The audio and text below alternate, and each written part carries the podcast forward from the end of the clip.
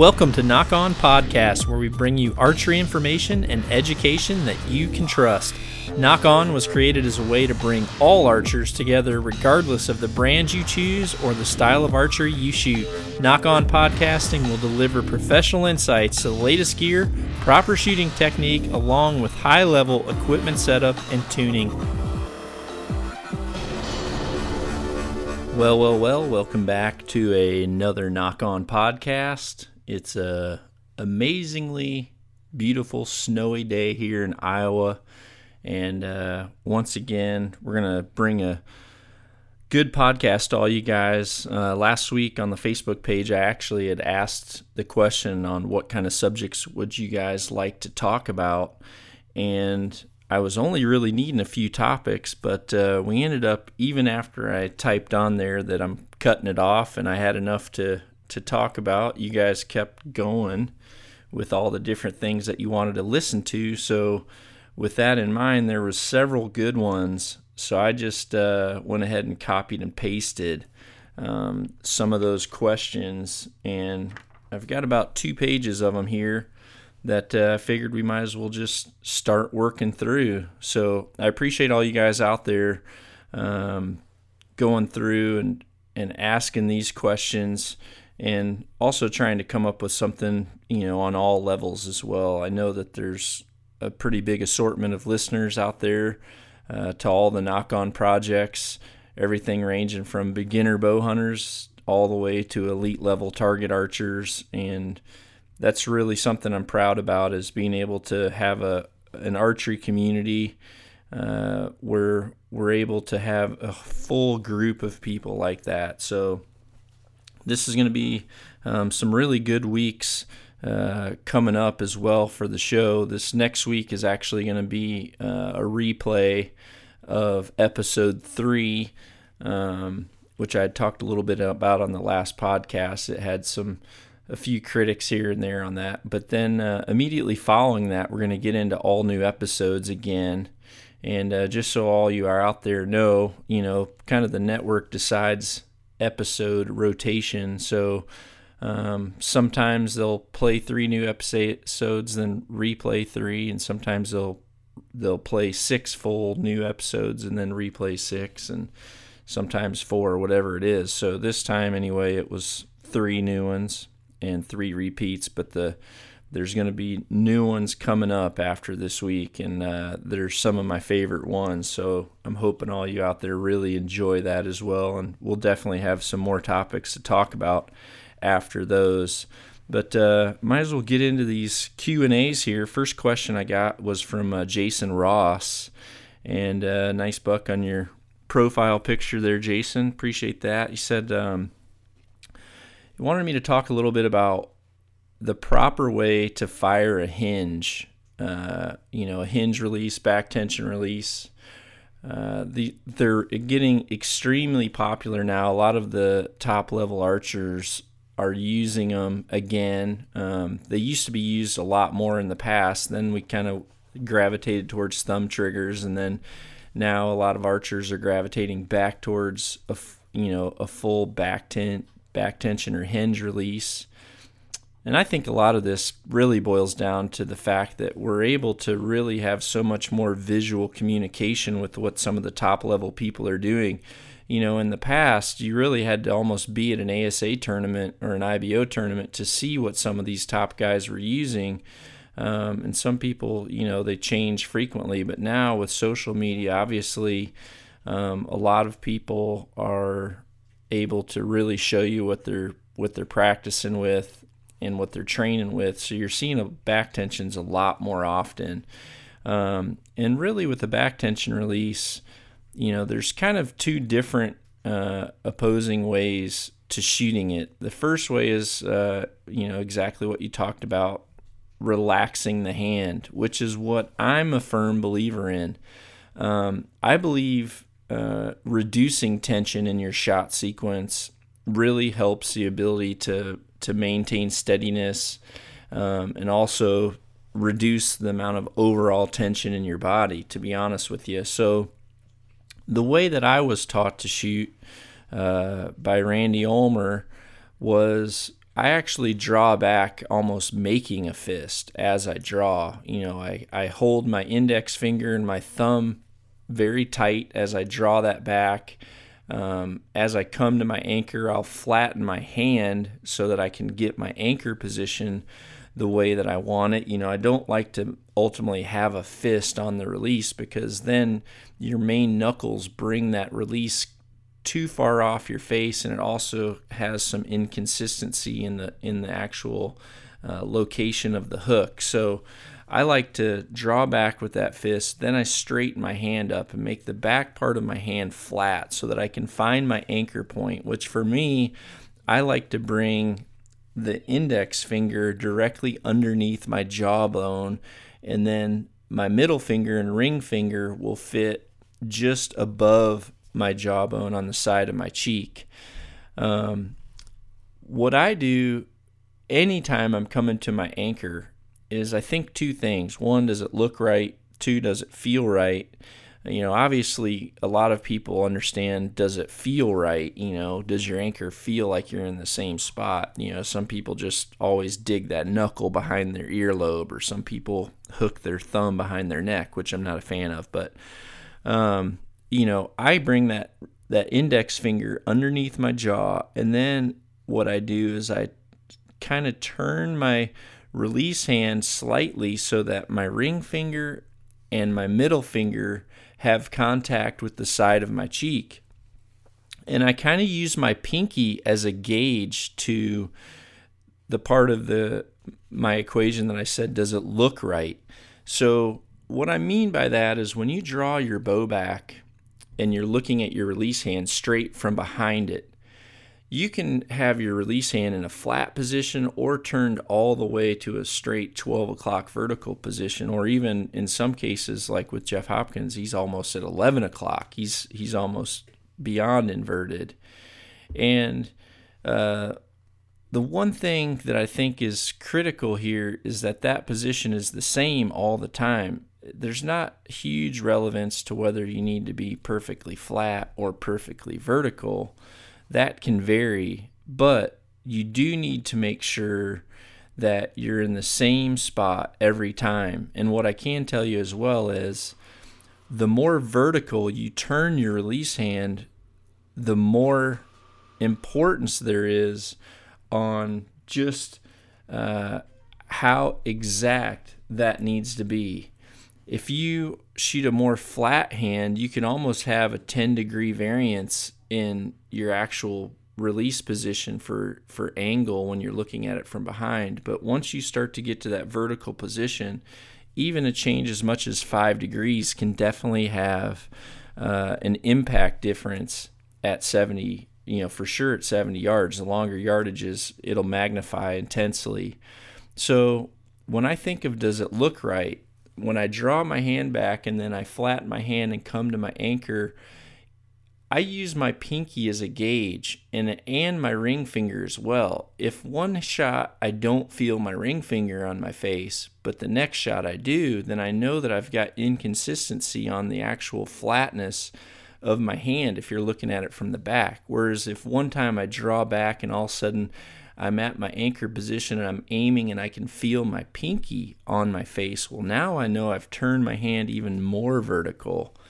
So you know, when it comes to shooting this release, and I know I'm going a lot more in depth than just what you're asking about here, but this is all part of the equation of why I choose to shoot a hinge release the way that I do. So when I come to that anchor position, and again, my hand's flat, I've got my thumb and my index finger, you know, locked tight on that hinge release so that it won't fire. From that position, then once I start aiming and I center my dot and I'm letting my dot do its thing, I just continue to focus on allowing my bow arm to be relaxed from my elbow forward. And then I also focus on starting to let my release hand relax as well. So I'll slowly start to just point my index finger down towards my shoe I'll just relax that index finger, relax that hand, and allow that hand to straighten out. and my shot goes off incredibly smooth. Now, the opposite way of shooting that would be to draw back, come to your anchor position, and actually make a fist or curl your pinky and ring finger to actually manipulate that release and rotate it around until it fires.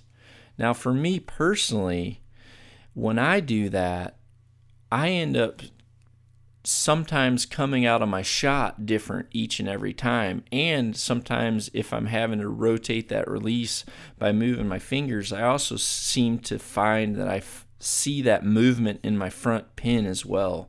So, for me personally, the relaxing method. Um, and the faster I relax, the faster it'll go off. You know, some people want to shoot, you know, I've shot that release out in the wind um, you know, go out 70, 90 meters in a wind and try to shoot a back tension release. Some people say, well, how do you do it? Well, I just get more aggressive on my shot. I make my fist come to my anchor, get my pin on the center of that dot, I'm blowing around. I'm doing my best to center it, and I'm just relaxing that finger. You know, as I'm pulling that elbow straight behind me, I'm just relaxing that finger and, and just really committing to the shot and letting the arrow land wherever it may. Um, and by relaxing the finger and focusing on pulling that elbow, when my shot breaks, I'm able to follow through and bring that release hand back over my shoulder. Whereas if I'm trying to make a release, and this is one thing for any of you out there that watch the Lancaster Archery uh, Classic, there was a time where I was actually watching uh, Chance shoot, and on a few shots, um, and actually one of them was one of the few arrows Chance missed. He was actually making that fist on his release, and when his release broke, I saw that he came out and away from his face, which that's the same type of thing that I find myself doing at times when I'm trying to manipulate the release. Is if I'm turning too much with my pinky and ring finger, when that breaks, my motion is already coming out instead of coming back. So that's a big reason why I've chose to shoot it that way. Plus, again, I rely heavily on bone structure, bone alignment, minimal use of muscle because muscle one, it's inconsistent, and two, it starts to fatigue, it starts to change. So by reducing your tension in your shot, everything, your face, uh, you know, your mouth, guys that really scrunch their face up or bring their lip to the string. Some people shoot with their mouth bit down really tight some shots, and then towards the end of the day, they start to relax their mouth and open their mouth up more. Well, that changes your anchor position as too. It changes how things fit on your face. So I always try to just completely be relaxed everywhere except in that rear rhomboid muscle where I'm actually focused on pulling through my shot. I have all that load in that central uh, rhomboid portion of my back. And then obviously, as I'm pulling, I'm using my back and a little rear deltoid and I'm relaxing. And then once that shot breaks, everything is able to come back. And then the only thing that I really focus on having tension is, is bringing tension into my bicep so that that bicep tension helps bring that release hand over the top of your shoulder. So hopefully that uh, answers that question for not only Jason but the rest of you guys out there. And I do believe back at the podcast where I talked with Ulmer, I think we talked about that one of the earlier podcasts. So uh, the next one is from uh, Ben Jakelick. Uh, he says, Where do you start when picking an arrow shaft for your hunting bow? Um, actually, this is going to be a segment, um, and he says there seems to be a lot of good choices, but how do you pick one uh, when you don't have the money to try multiple kinds? Um, so there's a couple things to that. One, there's going to be a great episode of Nock On TV coming up with us with a dead center segment that's specific to picking the right arrow shaft. I wish I could almost show you that right now because this is a great segment um, that really walks you through several of the shafts that I've chose over the last few years, why I chose them, and also the pros and cons to each one. But really, when I choose a shaft each year, one, the first thing that I look at is uh, what arrow shafts that are on the market offer me the spine that I need. Because for me personally, I'm a long draw. I normally shoot heavier weight for hunting.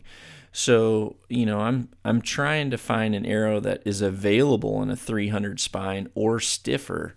Um, for a lot of people out there, this is one thing that I really want you, all of you out there, to do because unfortunately, a lot of archery shops want to minimize their inventory, minimize the amount of things that they stock and put on the shelves. So, a lot of archery shops, um, and this is one reason why the 300 spine went away in some of the Easton products, was because of lack of demand, because the archery shops weren't wanting to stock a 340, a 400, and a 300. So, you know, they actually went away from that because they just weren't selling that many. But in all reality, almost anybody that's over a 30 inch draw needs a 300 spine.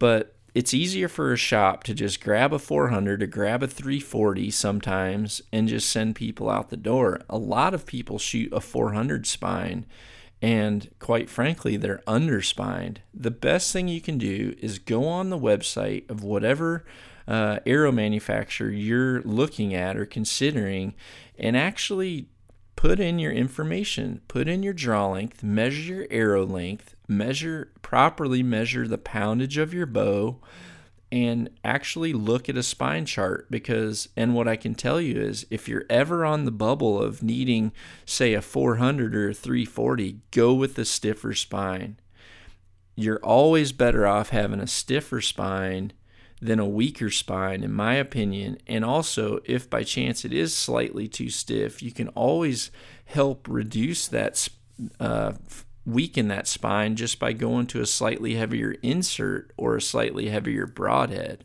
Um, you know, a lot of these programs don't factor in guys that shoot um, cresting or uh, quick fletch type things. They don't factor in guys that um, shoot a lighted nock. So if you're, you know, say an average guy with 29 inch draw shooting 70 pounds, most shops, a lot of shops anyway, will just give you a 400 shaft out the door you go.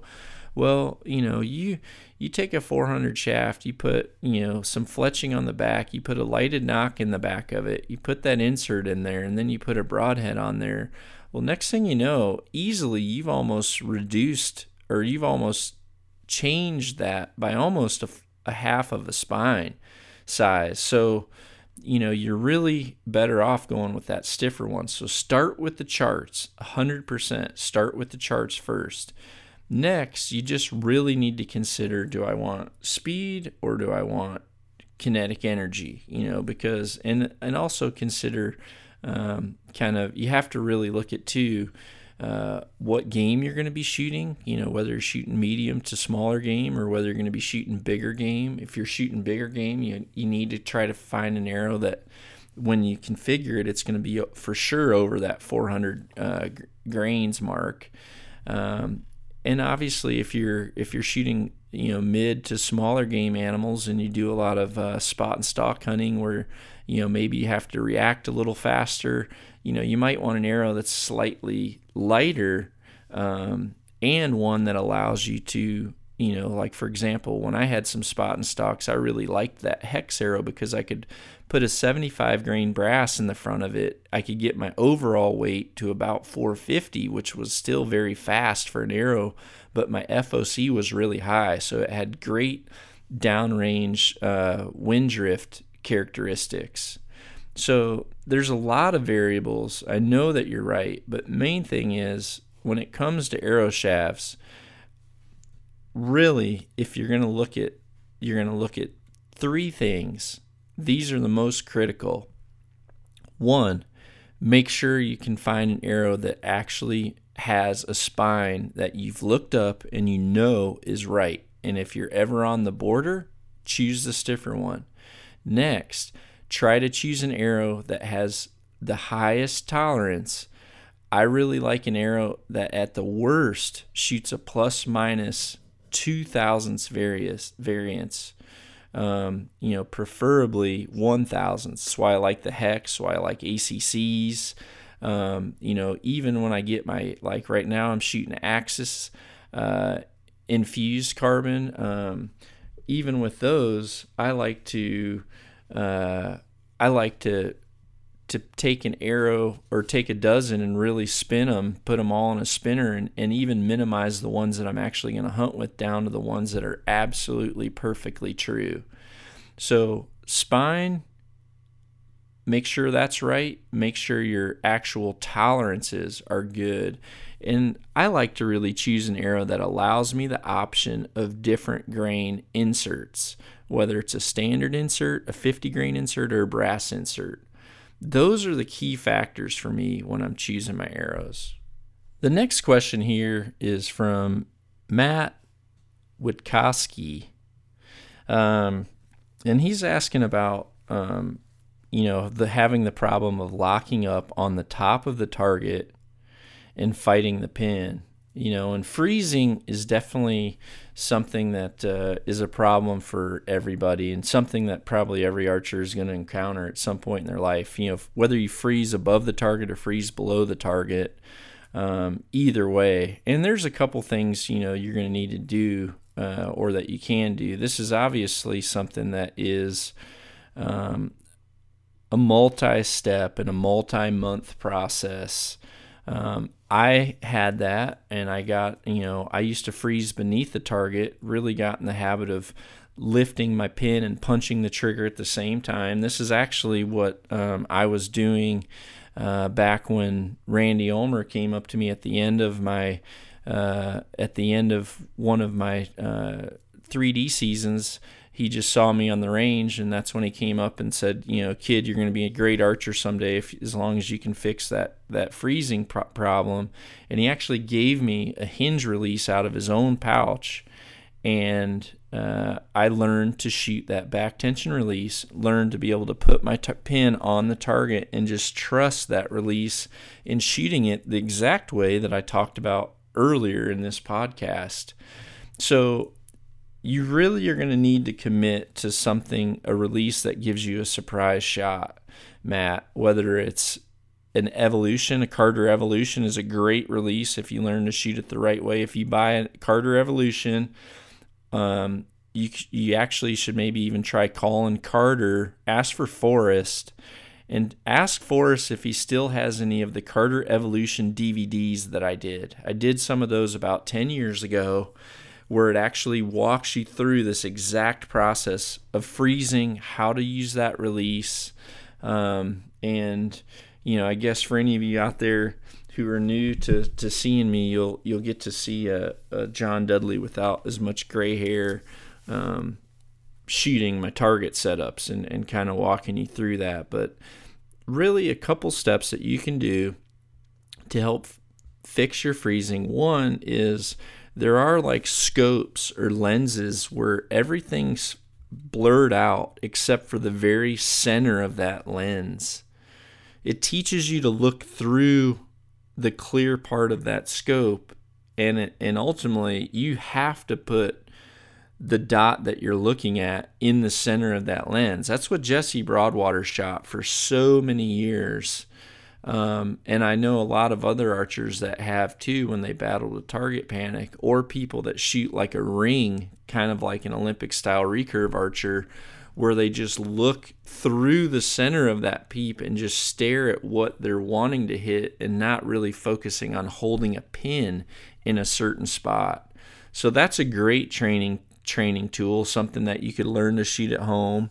The other thing is, you know, mentally you just really have to start uh, learning to judge yourself on the quality of shot that you shoot. Put less emphasis on score and more emphasis on quality. For me, if I make a bad shot, I don't give a crap what the score is. And for that matter, I don't give a crap what the score is if I make a, uh, no matter what shot I make. I judge my shooting on how good my shots are. For me, that is how I judge myself. if I'm happy with my shooting, it's because I'm making good shots. I can get my pin on the target. I'm not thinking about what my pin is doing. I'm just focusing on continual motion, pulling on that trigger, pulling back, pulling, pulling, pulling, and having a surprise. Boom, that shot goes off. And you know, you're able to to really not 100% know where your pin was when the shot fired, but you're able to just have a surprise shot and see that arrow go right into the target. You know, there was a lot of times where I came off an archery range and people would come up to me and say, How'd you shoot? And I'd say, Oh, I shot really good today. Great day, you know. Well, then the next day I'd see that same person, they'd come up and say, I thought you said you shot good yesterday. And I said, Well, I did. I shot really good. And they're like, Well, you're you're like 20 points off the lead. And well, yeah, I didn't say I scored good. I said I shot good. And for me, I was always okay with that. Now there was days where people also asked me, "How'd you shoot?" and I said, "I I shot like crap today." And then the same person would see me the next day and say, "I thought you said you shot bad. You're you're sitting in first place." Well, yeah, in my opinion, several of the tournaments I won, I didn't shoot good.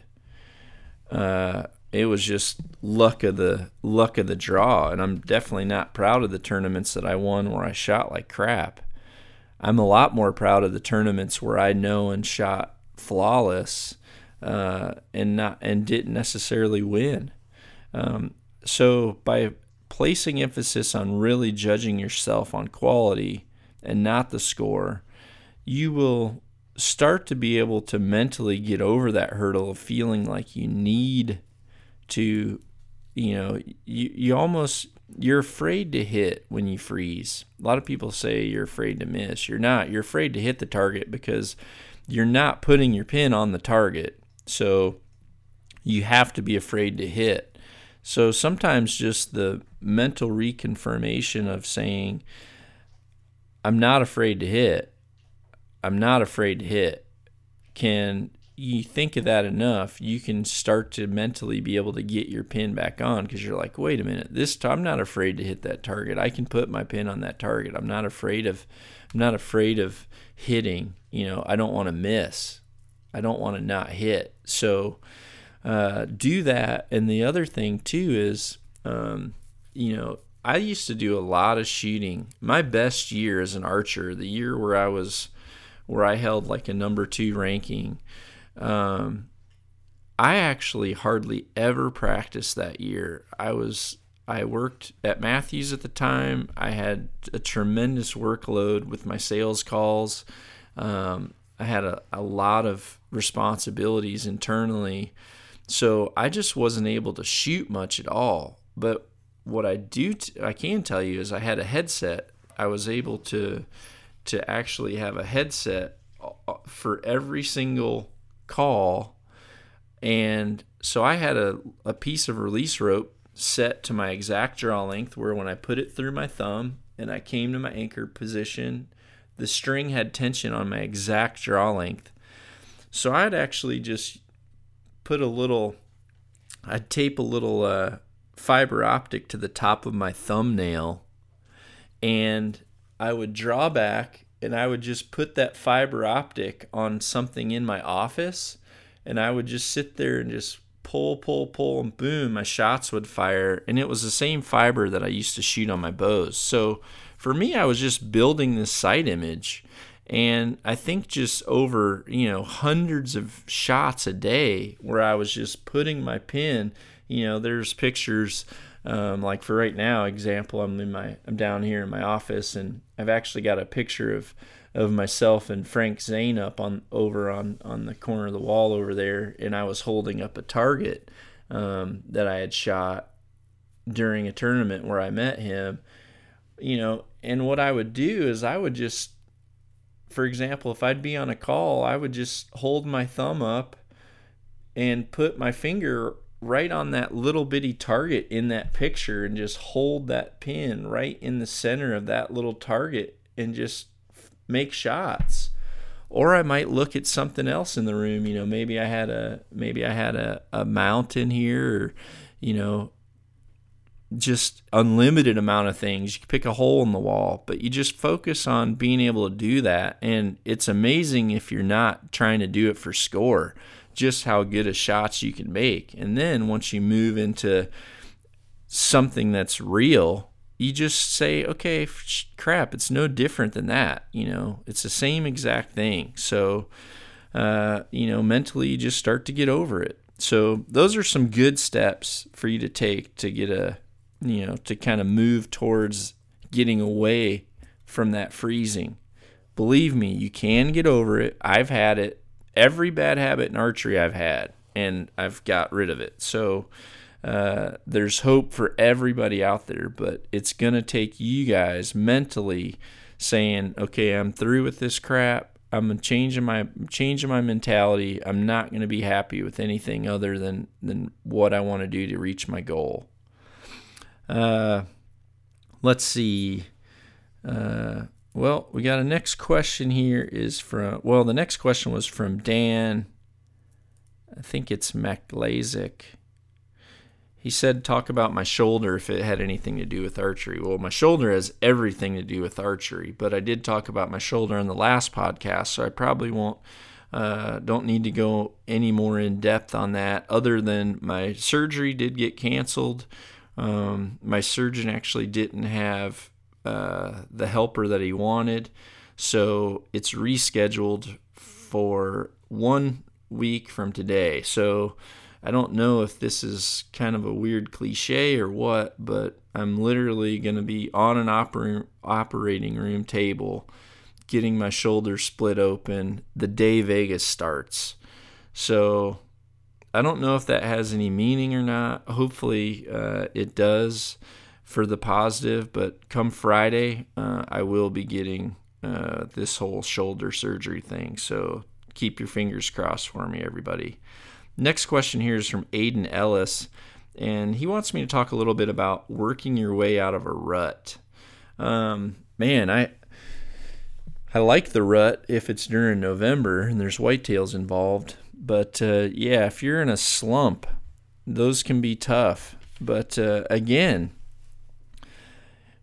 the key to archery, I mean, if you want to say you're a master of archery, and I really feel honestly like I have mastered archery. Um, I don't want to say that arrogantly, but I will tell people out there I've I've done everything wrong. I I still do some stupid stuff uh, here and there. But the difference is, I've completely and totally feel like I've learned that the only thing that matters about archery is standing on the line, envisioning a perfect shot with all the steps involved, opening your eyes, lifting your bow, and going through that exact process that I've talked about even today of being able to one envision a shot before it happens but then two being able to actually make that same shot happen that you just visualized of being able to lift your bow draw back come to an anchor look through your peep center that pin let that pin just float in the center of that target. As you're just going through a continual motion of executing a surprise shot and allowing that shot to break without ever knowing that it was going to happen, having a clean follow through, and literally be able to watch that arrow tick tock into the target. If you focus on that every single time you step to the line, you're going to reduce the amount of ruts you're ever in. You know, a lot of people that put more emphasis on the prize instead of the process, they get in these ruts. They have peaks, they have big dives and big valleys because they they peak and then they're focused on maintaining that. And then when something goes wrong they crash and they put more focus on trying to get out of the crash than what's really important and that's actually just going through the process. You know, a lot of people ask me why I don't want to shoot all the time, you know, at a tournament. Yeah, I still love shooting at tournaments, but for me, going to a tournament, there's no more emphasis on that than me going out in my backyard or me going to my to my own range, turning the lights on, stepping inside and looking at a fresh target face and saying, "Okay, I'm going to I'm going to shoot a clean round right now and making it happen." For me, the process of doing that is just as important as getting a prize doing it. And I think by keeping the emphasis on that and keeping the emphasis on what you've really liked about archery when you started it, and that was just letting an arrow fly, I think that you're going to find that these ruts are going to just kind of, one, they're going to be minimized. And two, the actual thought of you being in a rut is going to be a lot less as well because you're just not going to have the emphasis on the result. You're going to have a lot of emphasis on what you put in to get in there. And, you know, once again, Aiden, that is something that very few people come to terms with. But in all fairness, it really does make the difference between the goods and the greats.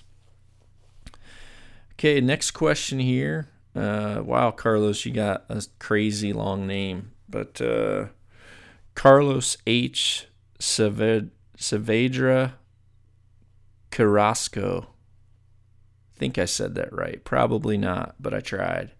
Um, how important is it to keep your actual arrows quiet midair? This is really important. A lot of people focus on how quiet their bow is at the release, but I really think that the most importance is the how quiet your arrow is in the air. And this is why some of the vanes out there that a lot of people are shooting and really like, I do not like because they're noisy. Um, I did a few tests, and actually, uh, someone uh, put me onto this. A good friend of mine named Jim Bath out of Kansas. Jim is a very, he's probably one of the most knowledgeable whitetail people that I know in, in the world. And he has been around a tremendous amount of mature deer. And he had done some tests on this and actually uh, kind of keyed my interest on trying it. So, what I've done is I've actually had a food plot where there's uh, deer out in the food plot Nothing knows that I'm there. And I'll literally just clap my hands together, just like that. And then just completely freeze. What you'll find is if everything's calm and you have a very instantaneous noise like that, the first thing everything does is try to locate where that sudden sound came from so that they can quickly determine whether or not it's a threat. So when your bow goes off, whether it's quiet or not, they're going to hear it. So immediately they're looking or their attention or their ears is going towards the direction of that sound. And then if nothing happens after that, then a lot of times they just sit there and stare at that spot trying to determine whether or not it's a threat or whether or not a tree limb broke or what. But if you ever do it twice, or do that noise and then follow it up with something like a whistle the i mean the field is clearing out so i've noticed on a lot of video footage that when i've had arrows that weren't particularly quiet um, and certain broadheads are noisier than others. Uh, I shot like G5 Montec. They're pretty noisy. You start getting them over a higher speed, they get really noisy. That's why uh, for a lot of times, a lot of years, I focused on arrows, uh, broadheads that had a solid blade design just because there wasn't as much uh, wind channeling and so the noise wouldn't be as high. Because on video, I've actually seen on especially some of the longer shots where an arrow takes, you know, up to a second or less to get there, I guess. I've seen animals actually turn towards the bow and then their attention goes from like looking towards the ground where the bow went off to actually looking up directly at that arrow coming in. Um, antelope do this a lot. Uh, I've had whitetails do it. So uh, that arrow noise is critical. Uh, and I'm a, again a firm believer in. I like a longer, low profile vein. Um, I shoot that 2.6 Elite Nock On vane. I like it a lot. Um, I don't shoot high fletch counts. Like I like to stick with the three fletch. There's a lot of people that are shooting fours and sixes. But honestly, you start to build a noisier arrow. An arrow with noise is going to be less effective on an animal because they do react to that arrow, I think, more than they react to the bow itself. So try to stick with an arrow and a broadhead design to where, you know, and there's nothing, if you can do it safely, you know, you can always build a couple configurations and have someone sitting behind a wall where they can hear those arrows going by halfway down range. And if you say wow that one's really noisy or you know i can barely hear that one coming by. It's already gone past once it strikes uh, then i think that's going to be the arrow that you want to go with um, got a question here from les frauds fraudshim fraudsham sorry les i can't pronounce it um, he's asking about uh, holding position of your fixed pins in relation to uphill and downhill situations on the fl- on the fly, like bracketing um, or gapping. Um, you know, my bow sights are typically I'll have a 20, 30, 40, 50, sometimes 20, 40, 50, 60 that's in a fixed position fixed pin position, and then I'll have you know like on my lethal weapon max, I've got the ability to to move that whole set of sights, and then I'll use my bottom pin as kind of my rover for the longer distances.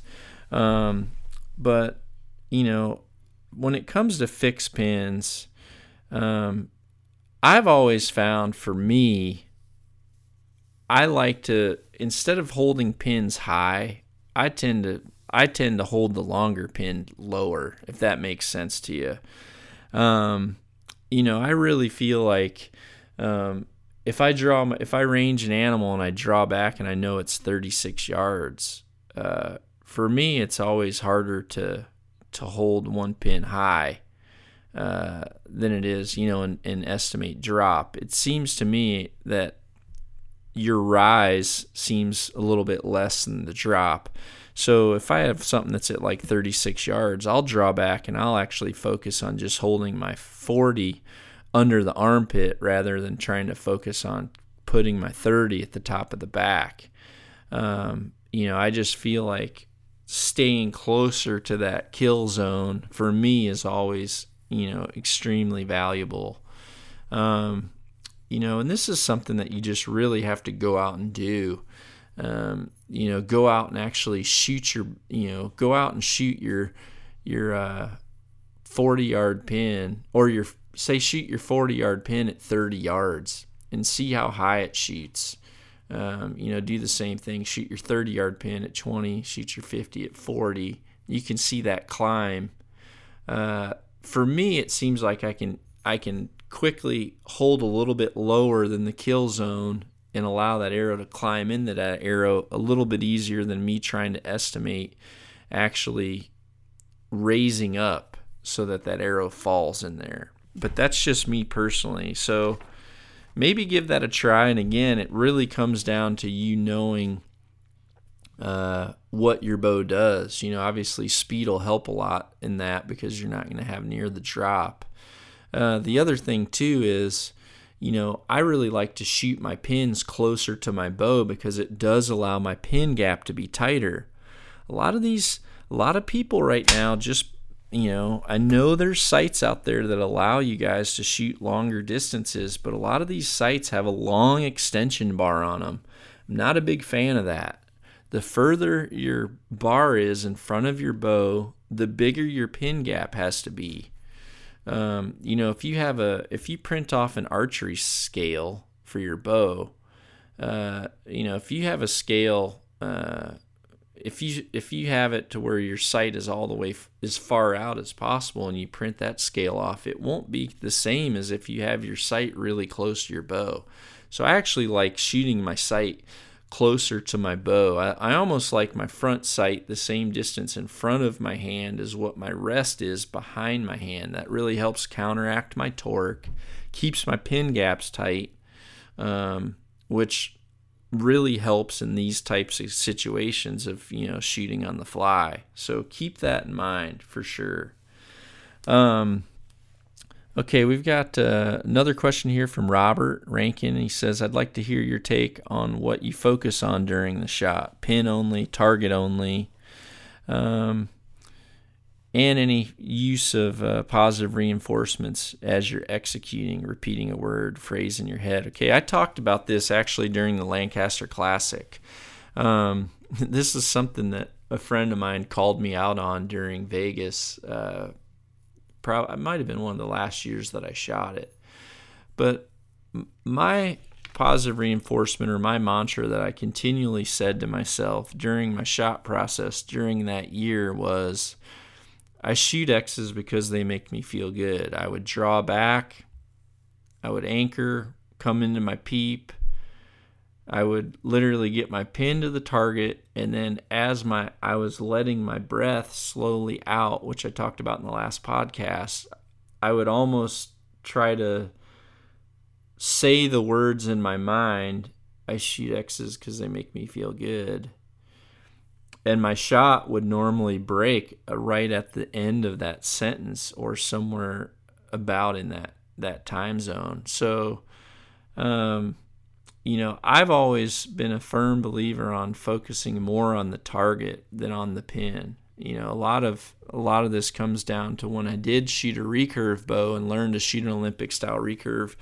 You know, you really have to go from being someone that focuses on your pin to then just starting to really focus on the target because you have a lot more movement and you know at the time I was shooting a ring so I was looking through the ring at you know and almost putting the whole target bale in the center of my ring and just pulling through until I shot and the arrows go in the middle whereas when I put a, a fiber optic pin on my recurve and really focused on the pin more than the target I didn't shoot near as good so I've really gravitated towards now my focus does change back and forth slightly. I mean, if my especially if my pin starts to wander off, sometimes I'll, my focus will come back to the pin.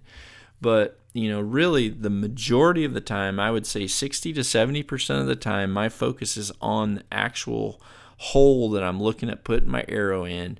And then I would say another 20%, I'm looking at the pin, my focus coming back to the pin, then back to the target. And then that last 20%, I would say my focus is actually on the bubble, making sure that my bubble is where it needs to be. So I'm kind of dancing a little bit back and forth, but at least 60% of the time or more, my focus is on what I want to hit, not what I'm aiming with. Um, and then, you know, obviously, uh, you know, when it comes to positive reinforcement, I'm a huge believer in this. I'm a huge believer in timing. Um, you know, I, I really like to have my shots execute, you know, 12 to 14 seconds from start to finish. Uh, from when I actually get on my trigger to when my shots break in, normally seven seconds or less. Um, and that's when things are working properly and I'm really committing to the shot. Um, so the next question I've got here is um, from Link T. Coit. Um, let's see. Well, he says, I don't know why I printed you off here, but when I had asked the question, "What do you want to hear about?" he uh, he seen that I'd cut off the the time, and he says, "Damn, I was picking up my new Hoyt Nitrum 34." Well, I can promise you right now, Link, getting your new bow is worth is way better feeling than listening to me babble on about archery. So, uh, good luck with that. Um, for sure.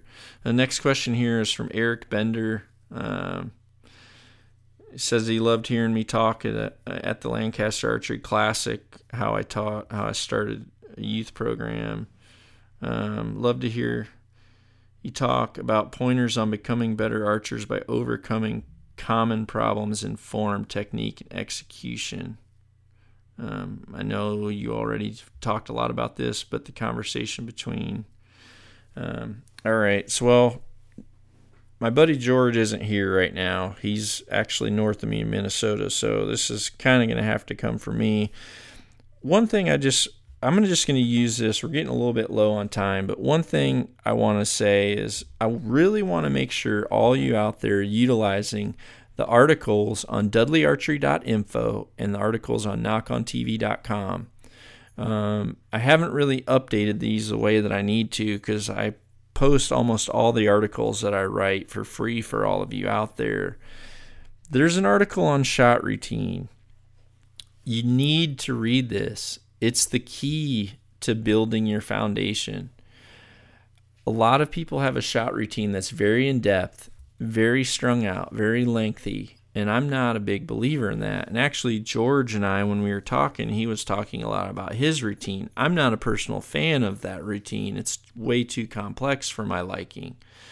Um, I focus on a lot more basic things, things that are specific to execution breakdowns flaws. It's literally when I sat there and watched and critiqued people, and when I go and work with a national team or an Olympic team, and I'm sitting there looking at the best archers in the world, I'm literally looking at five things that cause all the problems. That's why the shot routine that I wrote, I know, I believe, is as good as you need to have it. It's the specific areas that are that are perfect for maintaining exactly what you have to have to make a perfect shot.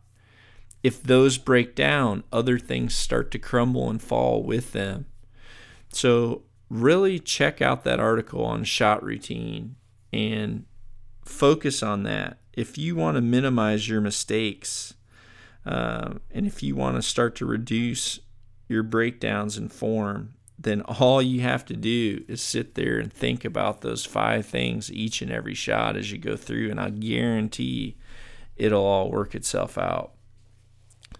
Uh, next question here is from Ryan Branco. He says, um, DIY spine alignment and arrow tuning. Um, let's see, for 3D target and amateur. Um, by spine alignment, I'm assuming that you're talking about possibly floating, you know, when you float your shafts and actually mark the highest part of your spine. You know, if you float an arrow in water, um, you know, obviously if there's an if there's any type of variance in the diameter of that shaft all the way around or even a seam down that aluminum shaft where it's been bonded um, or a carbon where it's been overlapped and then sanded off, depending on how it's made. Um, you know, you can you can ultimately judge that part of the spine. For me, that's always been a little bit overboard. I can tell you right now, uh, when it comes to actual spine alignment on arrows, what I do is I do a lot of nock tuning. You know, I'll go and I'll mark all my arrows. I'll shoot um, at the longer distances.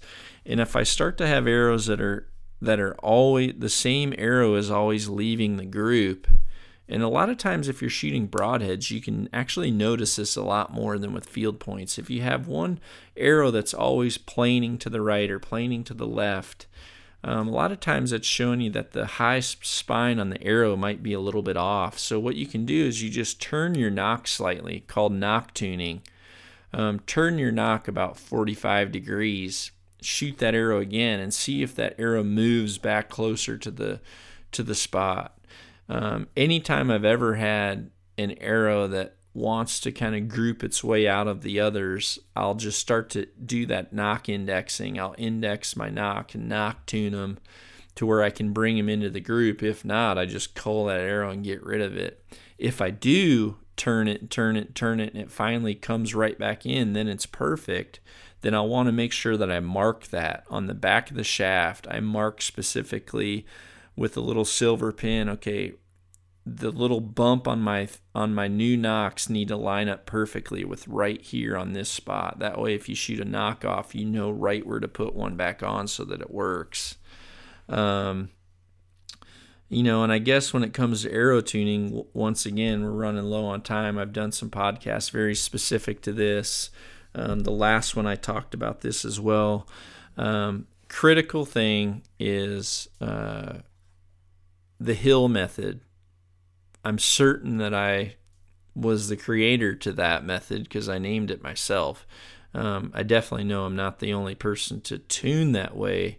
For a lot of years, there were some top archers that that did a lot of their fine tuning with that same type of formula, but they definitely didn't want to talk about it because that really did separate people uh, you know, 10 years ago, there was a huge separation between compound archers that knew how to get an X10 arrow shaft to group and those who didn't.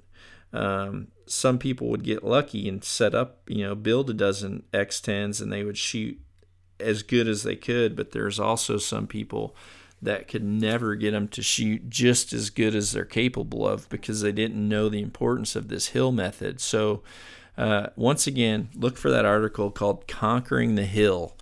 Whether you're a hunter, 3D guy, target guy, uh, doesn't matter. If you shoot a bow and arrow and you want an arrow that is 100% tuned to your bow that's set up correctly or even incorrectly, you have to do that method.